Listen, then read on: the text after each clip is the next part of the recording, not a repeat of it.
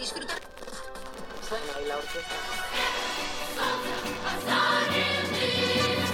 עם שידכא עם אחר, הוא בעצמו לא יהיה חופשי.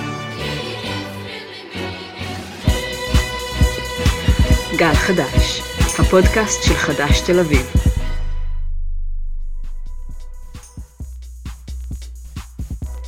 שלום חברים וחברות, אני טל שדות ואתן מאזינות לגל החדש, הפודקאסט של חדש תל אביב, בו אנו מביאים לכם מדי שבוע ניתוח שמאלי, חד ומרתק לתופעות שקורות סביבנו. כמה הודעות לפני שנתחיל. אם אתם רוצים לקבל ראשונים, עדכונים על פרקים חדשים ועל הסדרות הבאות, אתם יותר ממוזמנים להירשם לקבוצת התפוצה שלנו בוואטסאפ. את הלינק אפשר למצוא ב description של הערוץ. בנוסף, אני מזמין אתכם לעשות subscribe ולהירשם לפודקאסט שלנו בפלטפורמת השידור האהובה עליכם. לדרג אותנו וכל הדברים האלה. השבוע, לרגל השישי ביוני, התאריך בו אנו מציינים 53 שנים לכיבוש השטחים, אני מארח לשיחה את חן אלון, ממייסדי תנועת לוחמים לשלום, ארגון פלסטיני-ישראלי של לוחמים לשעבר ואנשים משני הצדדים שהיו חלק ממעגל האלימות של הסכסוך, והיום מנהלים יחד מאבק לא אלים נגד הכיבוש. אני רוצה לדבר איתו קצת על איך נראה אקטיביזם משותף ברמה היומיומית, על טקס יום הזיכרון האלטרנטיבי, על המציאות של הכיבוש והסכנות שביוזמת הסיפוח של הממשלה. שלום חן, תודה שהגעת לפה. אהלן טל.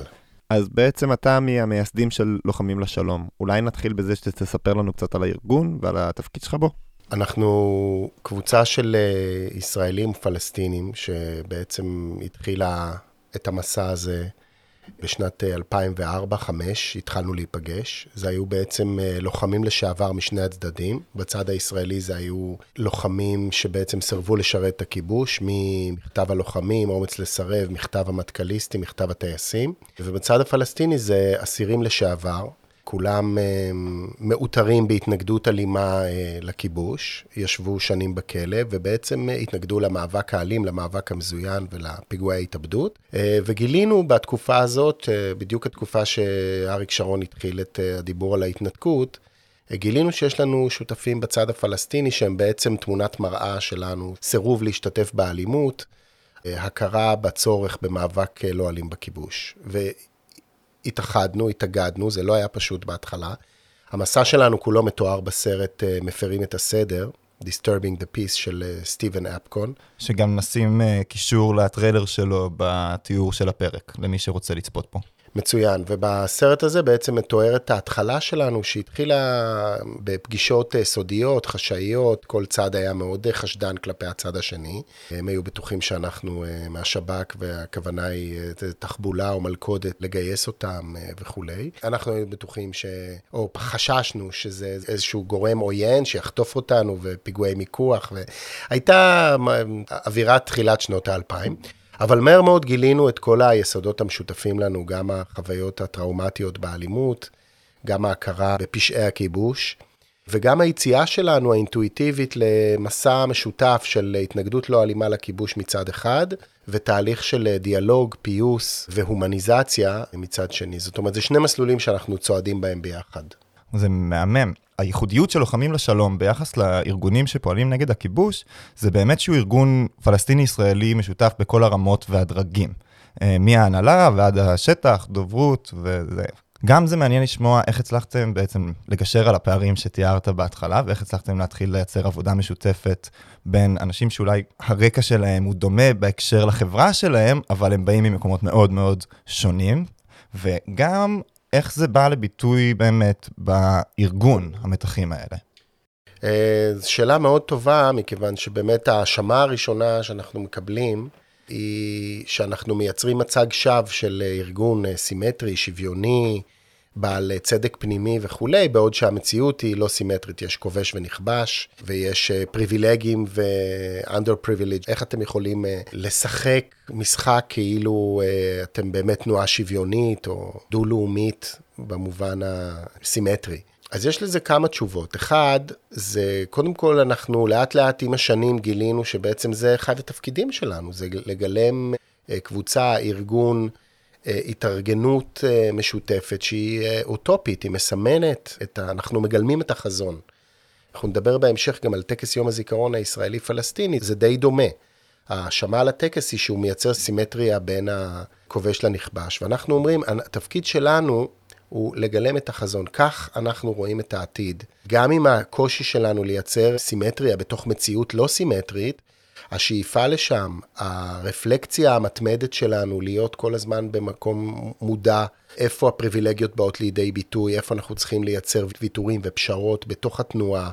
אבל אנחנו מנסים לייצר מצב שבו אנחנו מסמנים לשתי החברות, הישראלית והפלסטינית, איך אפשר לנהל בתוך מציאות לא צודקת, בתוך מציאות אפילו נפשעת, של כובש ונכבש, ושל מנגנונים ופרקטיקות אינסופיות של דיכוי שהכיבוש מייצר, איך אפשר לייצר תנועה, ארגון, שכל הזמן זה נמצא בחזית התודעה שלו, זה אנחנו צריכים להילחם באסימטריה ולנסות לייצר חיים משותפים, דו-לאומיים, צודקים, שוויוניים וכולי.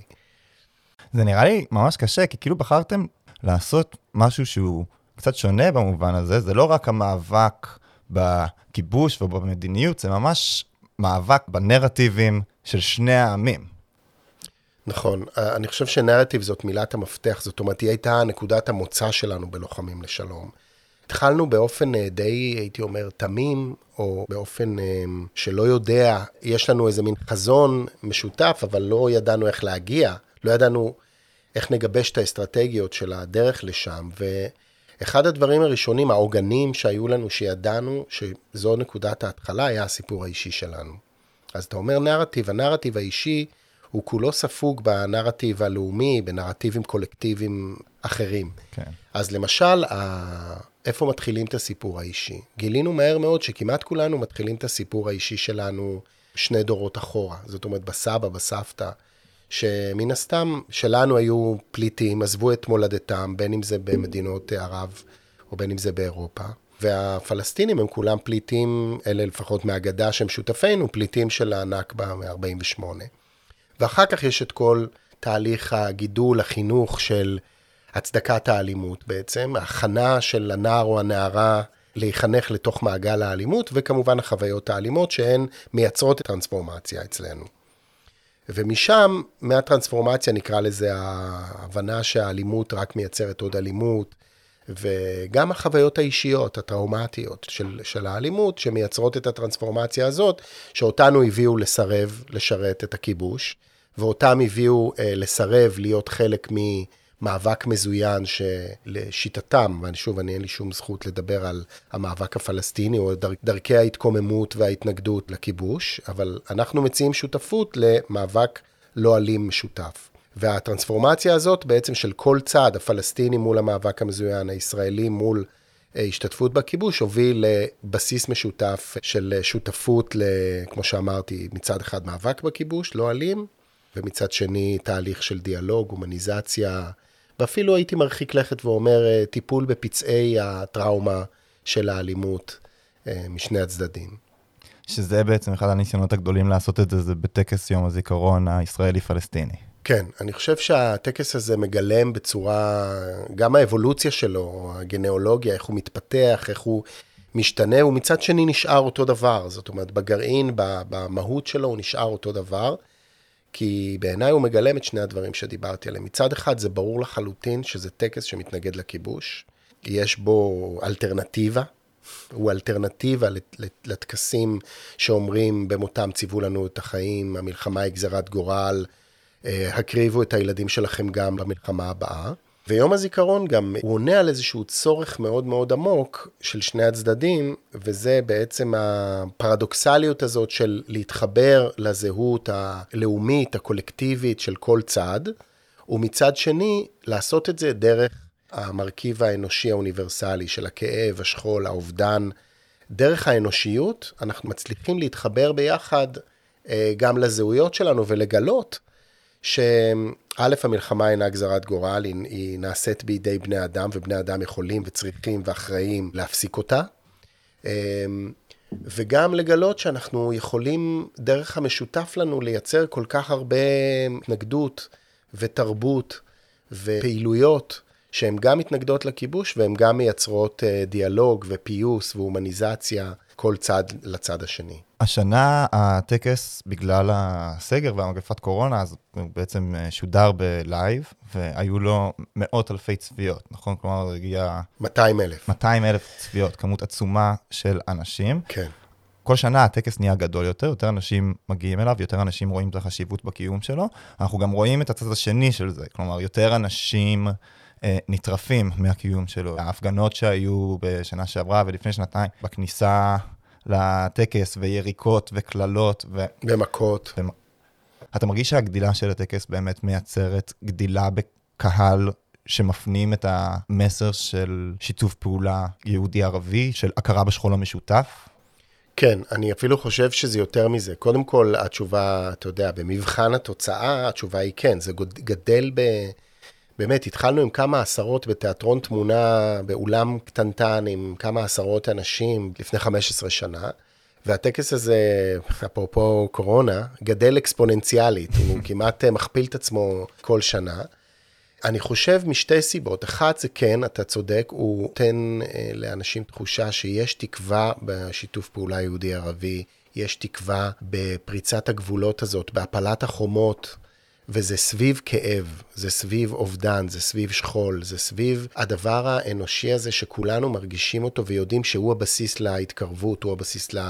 לשיתוף, הוא הבסיס להתחברות. זה ברמה האנושית, וההתחברות פה הפוליטית היא שהוא באמת משמש כאיזה אלטרנטיבה לייאוש ולאובדן הדרך שאנחנו חווים ב- בעיקר בשנות נתניהו. הוא רק מפריד ומסכסך ומשניא.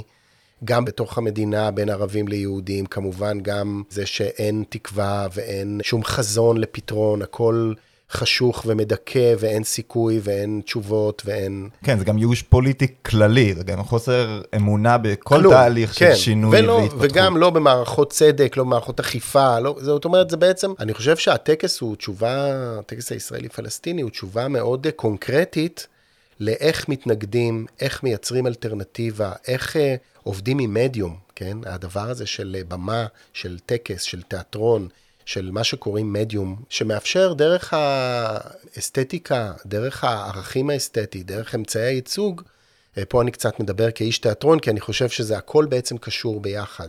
איך אנחנו מאפשרים לאנושיות הזאת, דרך במה, דרך תיווך, דרך חיבור ממצאי, להפיל את החומות ולאפשר לבני אדם להתנתק מהאינדוקטרינציה ולראות רגע מה באמת קורה לנו. והטקס הזה ככה מצליח לייצר תקווה אצל אנשים, ואני אומר את זה פשוט כי, כי זה נשמע כמו איזה מין חזון אה, פרחוני, אבל אני רוצה להגיד את זה גם באופן הקונקרטי סביב סיפוח. זאת אומרת, הטקס הזה הוא בעצם אה, השגת גבול. באיזה מובן? במובן הזה שאנחנו אה, אומרים, אה, הטקס הזה לא שייך למיינסטרים ולאידיאולוגיה הדומיננטית. כן. אנחנו משיגים גבול ואומרים, טקס יום זיכרון בישראל ובפלסטין צריך, צריך להיות משותף. אה, שכול ואובדן צריכים להיות על אותה במה. דיבור על כיבוש ופשעיו צריכים להיות חלק מפרקטיקת אה, זיכרון ופרקטיקת אה, אבל ושכול, כדי לדבר גם על המניעים ומה שגורם לשכול, ולא רק לשכול עצמו ולאובדן ולצער ולכאב. בדיוק עם מעגל האלימות הוא משותף. כן, כן, ושוב, אני לא מדבר על הצדקות, זאת אומרת, אני לא אומר שהאלימות של הכיבוש היא סימטרית ושוויונית לאלימות של uh, התנגדות לכיבוש. אבל אנחנו מנסים, בלא יכולים לשלום, דיברת על נרטיבים, אנחנו מנסים לייצר נרטיב שלישי. לייצר מרחב שבו הפרדיגמת אה, משחק סכום אפס היא לא הפרדיגמה שמובילה אותנו. זה לא אם לפלסטינים כואב אז לנו לא כואב, או אם לנו כואב אז לפלסטינים לא כואב. אפשר לכאוב ביחד. זה גם מרשים בפרספקטיבה היסטורית, כי אה, זה נראה לי הפעם היחידה בהיסטוריה שיש פה בזמן סכסוך טקס משותף שמכיר בשכול ובנרטיבים השונים ומנסה לגשר על הפער. לחלוטין. אחד הדברים הטובים שאפשר להגיד על הסכסוך הישראלי-פלסטיני, זה שהוא מייצר באמת אה, המון אה, תופעות חדשות וחדשניות. אתה צודק שהטקס הזה הוא חדשני, הוא מייצר אה, חשיבה חדשה על, בכלל על סכסוך, ובאמת, כל שנה, ציינת את ההתפתחות שלו, אז גם יש התפתחות בחשיפה שלו הבינלאומית. אנחנו מקבלים תגובות מרגשות ובאמת אה, מפעימות, מרטיטות ממקומות מסוכסכים גם בהווה וגם מקומות של פוסט קונפליקט, תגובות מצפון אירלנד, מהבלקנים, מדרום אפריקה, אנשים וואו. צופים בנו מכל העולם, ואומרים, זה מעורר תקווה, זה נותן אה, מרחב נשימה גם לאנשים שכבר לא חווים את הסכסוך, לראות איך אפשר לפעול בצורה אחרת בתוך הפרדיגמות הקבועות האלה של טוב ורע, מקרבן וקורבן וכולי. ומאוד חשוב לי להגיד, אפרופו הסיפוח גם של השגת גבול, זאת אומרת, אנחנו פונים לקהילה הבינלאומית, לא תצילו אותנו מהכיבוש, תצילו אותנו מהאפרטהייד, פתרון יבוא מבחוץ, BDS וכולי, אלא להגיד לכולם, תשיגו את הגבול. זאת אומרת, אתם לא צופים בסכסוך שלנו, בכלל. כל בני האדם בעולם הם לא צופים בעולם, הם צריכים להיות spect-actors, צופים שחקנים. ואנחנו מזמינים את כולם לא לצפות בסכסוך שלנו ולהביע דעה, אלא להתערב בו באופן אקטיבי, להשיג את הגבול בין הקהל לבמה. אז אולי באמת נחזור למאבק ולסיפוח שמתקרב. יש המון התארגנות בקרב ארגוני שמאל וגם בקרב חד"ש, להיאבק בסיפוח ועד כמה שאפשר למנוע אותו. איך ההתארגנות הזאת נראית בתוך לוחמים לשלום? כן, אז קודם כל אני אגיד לגבי הסיפוח שבעצם אנחנו, בהיותנו תנועה דו-לאומית משותפת, שומעים על, אה, על איום הסיפוח ועל הסיפוח הזוחל ועל המימוש שלו כבר שנים מהפלסטינים. בשטח, הם רואים את זה, הם רואים את הריקון של שטחי C, הם רואים את, ה, את הדחיקה, את הגירוש, את הטיהור האתני שנעשה אה, בעצם כבר שנים סביב אה, מימושו של הסיפוח העתידי, שזה לא משהו שנולד עם טראמפ פתאום ב, כן, באישרור. ממש לא. זאת, כן, זאת אומרת, הטקטיקות שישראל מבצעת אה, כבר שנים על גבי שנים כדי ליצור את הסיפוח הזה, ואנחנו רואים את זה קורה כבר שנים. מה שמעניין הוא שיש באמת קצת פרקטיקות שונות מאזורים, באזורים שונים, בשטחי C שונים, כמובן בבקעה, אה, בדרום הר חברון, יש טקטיקות שונות, ואנחנו בשיח הדו-לאומי שלנו מקשיבים מאוד מאוד טוב כמובן לאנשים המקומיים, שהם הראשונים להינזק מהסיפוח. אה, והמאבק הזה הוא לא, הוא לא שונה מהמאבקים השונים והטקטיקות והאסטרטגיות השונות שאנחנו נוקטים לאורך כל 53 השנה של מאבק בכיבוש. אבל פה, אני חושב שיש פה מפתח, לפחות בחברה הישראלית, אין לי ספק שרוב האנשים, האזרחים הישראלים, מתנגדים לסיפוח. לרוב האנשים לאורך שנים זה נראה הזוי, זה נראה באמת גם טעות פוליטית, זאת אומרת כזאת שמבטלת סופית את אפשרות שתי המדינות, ואין לי ספק שרוב הישראלים והישראליות עדיין חושבים שבסופו של דבר זה הפתרון המיטבי. אני מרגיש שסביב השיח על עסקת המאה והסיפוח, אז הרבה אנשים בחברה הישראלית לא לחלוטין מבינים איך זה הולך לפגוע בפלסטינים. כלומר, מעבר לכל שיח על פתרון לסכסוך אה, כבר יצא לישראלים מהאוזניים, והם לא מוכנים ממש אה, לשתף איתו פעולה הרבה פעמים, הם לא מבינים איך זה משפיע בשטח.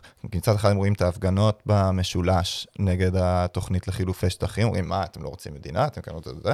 והדבר השני, הוא נראה לי קצת חוסר הבנה, שמה זה אומר בנטוסטנים, ומה בדיוק ה... הולך לקרות בשטח לתושבים הפלסטינים. אף אחד לא יודע בדיוק איך ייראה, אתה יודע, בעצם גם כמו שאמרתי, הדיכוי תמיד מסתיר את עצמו. הסיפוח לא באמת, אמ, ההצהרות של טראמפ ונתניהו, וכמובן האי השיתוף של אבו מאזן, של הרשות הפלסטינית, התעלמות מוחלטת, אין פה שום משא ומתן, אין פה דיאלוג. זה, זה חד צדדי, זה, זה מאוד אלים, מאוד uh, תוקפני. איך זה ייראה בדיוק, אני לא חושב שמישהו יודע. מה שברור הוא, זה שאם אנחנו משתמשים היום במושג אפרטהייד, אז הוא ילך וייראה הרבה יותר uh, קיצוני ומובהק. ושוב אני אומר, אני חושב שיש פה uh, משהו uh, זוחל, שבסופו של דבר אין בו שום חזון, ולכן הוא גם ייפול.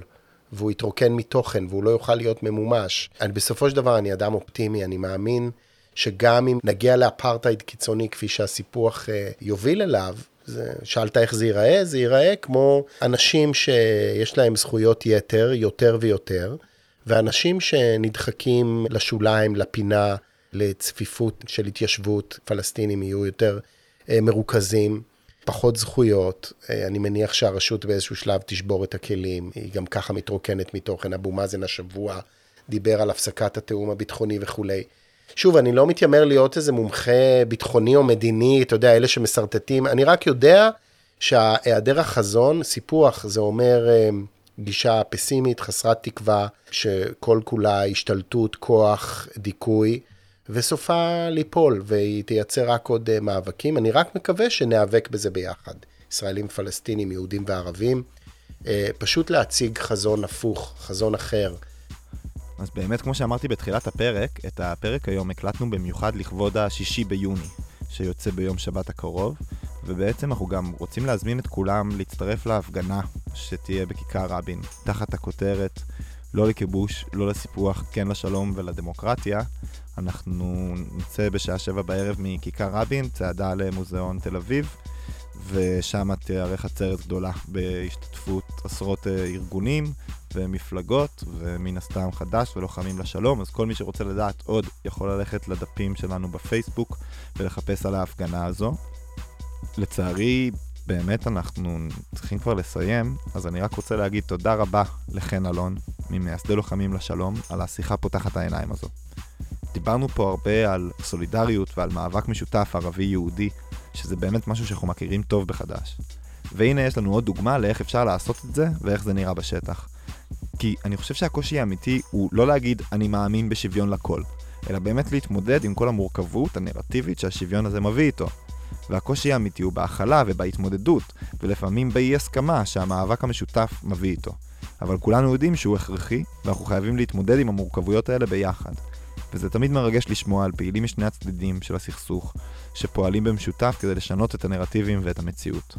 אני חושב שזאת תזכורת טובה על מה אנחנו נלחמים, על חיים משותפים בחברה של שלום ושל צדק. עד כאן להיום גל חדש, ההסכת של חדש תל אביב. ואנחנו נשתמע בשבוע הבא לסדרה חדשה על נושא חדש ועם מראיין חדש. הפרק הרגיז אתכם? רוצים להצטרף להפגנה? עצובות לשמוע שאני לא אנחה יותר? דברו איתנו, אנחנו גם רוצים לשמוע מה דעתכם. יש לנו מייל שהולך ככה, גל.חדש 2020 שטרודלג'ימל.קום זה g-a-l.h-a-d-a-s-h 2020 שטרודלג'ימל.קום אנחנו גם בכל הפלטפורמות והפייסבוקים, יש אותנו בספוטיפיי, ביוטיוב, ב SoundCloud. אם יש לכם הערות, הצעות, השגות או כל דבר בסגנון, נשמח לשמוע מכם. ואם אהבתם את מה ששמעתם, תפיצו את האהבה. זה גם המקום להודות לצוות הפודקאסט, סער יהלום, תומר שור, תמר מהרה, דניאל אלסון, גולי דולב השילוני, אורי נתן והמון ברונפלד על העבודה שלהם. שוב תודה רבה לחן אלון שהיה איתנו היום. אני הייתי טל שדות, ושיהיה לכולכם רק בריאות.